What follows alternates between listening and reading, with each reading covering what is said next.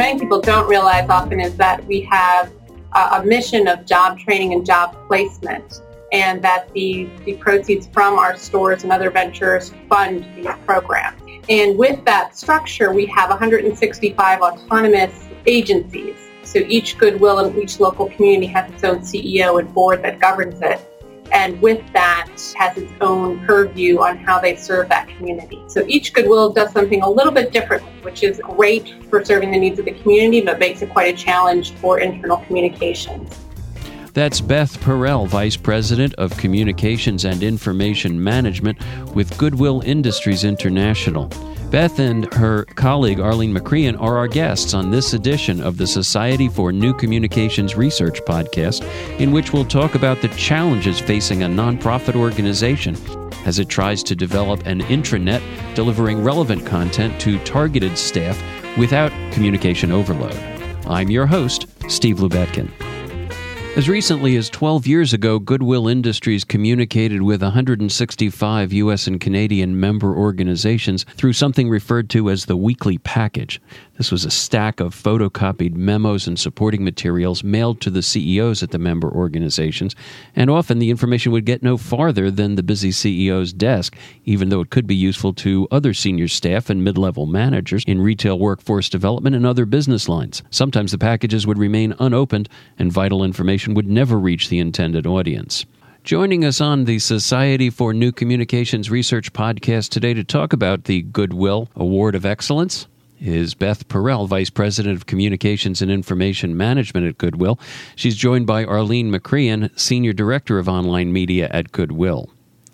Beth Perel joined Goodwill in 2005 as part of its portal team to make information accessible to local Goodwills and help develop a culture of knowledge sharing.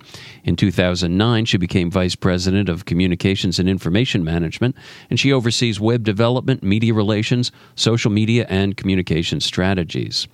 Arlene leads the team responsible for Goodwill's social media initiatives and its public websites, including the award winning My Story blog. She's the co inventor of the Donation Impact Calculator, located at donate.goodwill.org. Collectively, her team's online reach extends to more than 7 million visitors annually. Beth and Arlene, thanks for joining us on the Society for New Communications Research podcast. Thanks for having us, Steve. We're glad to be here. It's great to have you, and congratulations on winning the um, Award of Excellence in the Internal Communications category. Talk a little bit about how Goodwill Industries finds uh, internal communications to be important. Well, Steve, you, may know Goodwill for our stores. Uh, that's often how people first recognize Goodwill. We have over 2,600 stores across the U.S. and Canada. Uh, but what many people don't realize often is that we have a mission of job training and job placement and that the, the proceeds from our stores and other ventures fund these programs. And with that structure, we have 165 autonomous uh, agencies. So each Goodwill and each local community has its own CEO and board that governs it. And with that uh, has its own purview on how they serve that community. Uh, so each Goodwill does something a little bit differently, which is, is, is great for serving the needs of the community, but makes it quite a challenge for internal communications. Um, so internal communications, we have over 100,000 employees now. It's critical for us to be able to get the word out and get the word out easily and efficiently. So what were the first steps you took? You had an intranet, but it wasn't being very heavily used. And what made you decide to try something different? The previous issue of the, the intranet was launched in, in late 2005. And, you know, over several years, it, it's good to take a look at your technology and see what new is out there. Uh, some of the feedback we were getting from our users was, was somewhat typical. It's too many clicks. Um, need, need to have more things available on the front page, which drove us to uh, this dashboard model that we have uh, currently in our new site uh, built on Alfresco software. Um, we also wanted to make sure we had a more robust search engine uh, because we were getting some feedback about uh, not being able to find within the first couple pages of the search results what, what folks were looking at. So with this new model and the personal dashboard, a user can then essentially put their own front page together uh, since we have such a wide population of, of users and individuals within Goodwill, it was um, most useful to be able to allow some customization and to put those frequently used resources on the front page. And what are the issues that often comes up in um, setting up this kind of internal communications tool for not-for-profit organizations, particularly the, the kind that have the, the diverse missions that you have, is that a lot of your people are not um, directly connected to the uh, internet on a, on a regular, daily, continuous basis. Was that an issue for you? We, we do see that. Um, we have some employees who are, are more desk-bound, tied to their computers a little more uh, than, say, uh, workers in the retail environment. They're a little more on the go and traveling to the stores. And we are looking and exploring at mobile a little bit more to help bring those workers into the fold a little bit more. Did you want to say anything more about that? Well, I think that you're you're right. Uh, we did realize that some of our users were definitely more, I suppose you, you could say desk bound. And so that helped us actually define our primary target audiences. So it, it did on the one hand, it, it is a disadvantage, but on the other hand, it did give us an advantage to know about uh, primary communities we could focus on and have successes the, uh, from the beginning. And that is um, an interesting point, too, that you, from the very beginning, decided to focus on your business lines in communities rather than just by the, the traditional business silos. Talk a little bit about how that evolved. Well, we do have the, the various job functions as our communities. I think we have about 14 different communities now, and, and some of them are based on uh, traditional job functions like HR, uh, retail, workforce development. Uh, but there's also, I, I guess, sub-communities or groups within workforce development or our mission groups uh, based on either grant funding or specific populations that the groups are working with, uh, such as youth. That's a, a, a new community that we're launching. Um, so it really is depending on what the need is out there and working with those groups who are really interested in wanting to grow that community. Now, you worked with a an open source document management system. Uh, you mentioned it earlier, Alfresco. What made you decide to go with Alfresco, and how has that experience been using an open source um, software package for, for this kind of an implementation? Well, it, it's it's been interesting. We we first uh, started looking at Alfresco while with our, our previous software uh, because they were really being lauded for their document management capabilities. And as we started to look at the software a little bit deeper, we saw that there were other features that we could utilize, like the dashboard, and decided to make that shift.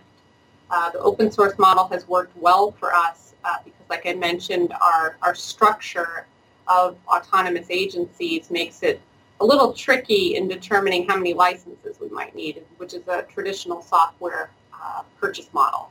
Uh, with the, the open source, we have that kind of open and we can allow more users into the fold.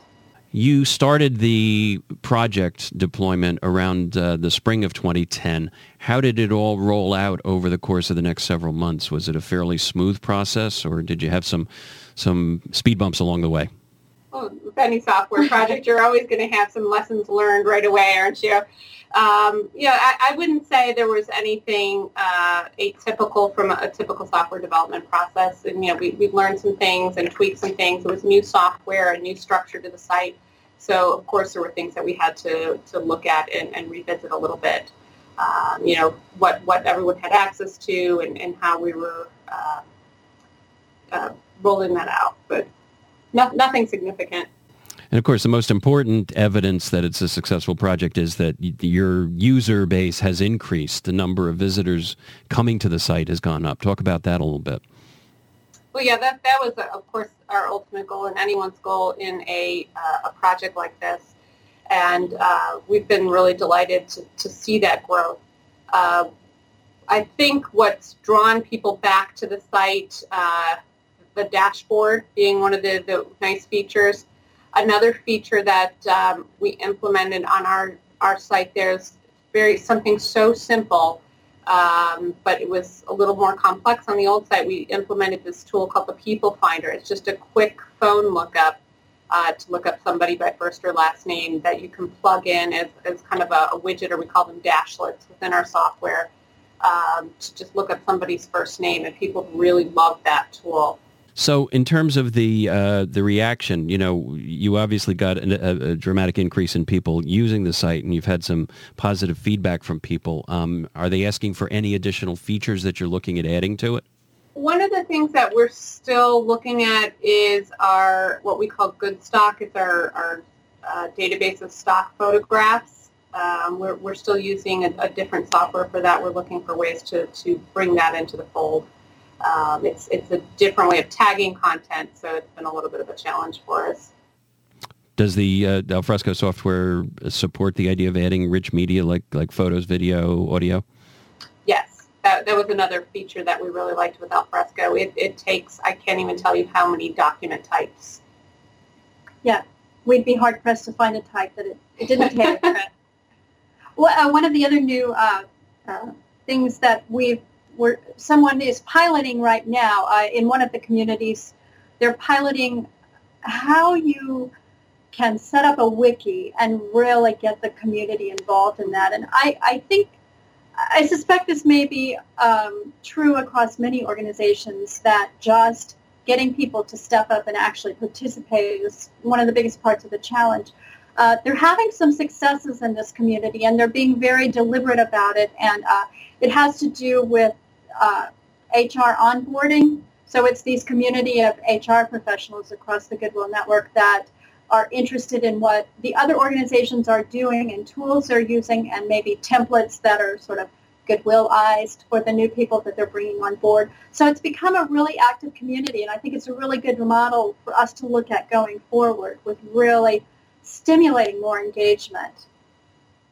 I mean, if you could talk in terms of, you know, the actual how this project actually affects the daily work life of the individuals who use it. You know, give me an example of how someone might access this system to do their job more efficiently or help Goodwill or help a Goodwill client more efficiently. Yeah. Yeah, I, I think there's several use cases. Um, like Arlene was saying, our, our groups, uh, the communities like to share across uh, their, their agencies and, and something like uh, onboarding or HR activities that might be fairly similar across the board, even though the Goodwill's mission may be different. Um, bringing somebody into a new organization, there, there's several steps that are, are, very familiar that can be leveraged um, and don't need a whole lot of tweaking or reinventing of the wheel. So there, there's that kind of looking for um, best practices or common practices of a particular task uh, instead of starting from scratch. We do have a, a great environment, a great culture for people wanting to share, wanting to reach out to uh, their colleagues to be able to utilize something that's been done and proven successful. I'd say that's one of the big reasons someone would go on to the site.